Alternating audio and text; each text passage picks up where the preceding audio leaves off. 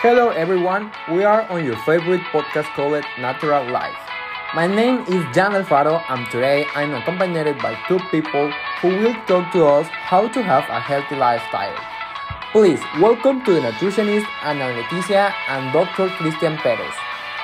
First of all, tell us, doctor, what is a healthy lifestyle?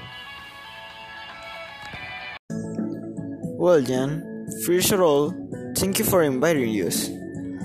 Well, look, a healthy lifestyle is a set of behaviors or daily attitudes to maintain the body and mind in an adequate way, but related to mental health, food, psycho activity, healthy prevention, work, relationship with the environment, and social activity.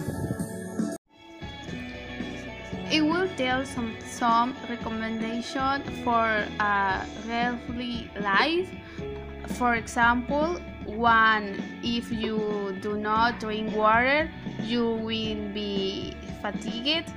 Two, if you do if you do not have a really diet, it can cause chronic disease. 3. If you do not have a good rest, you can suffer from hypertension.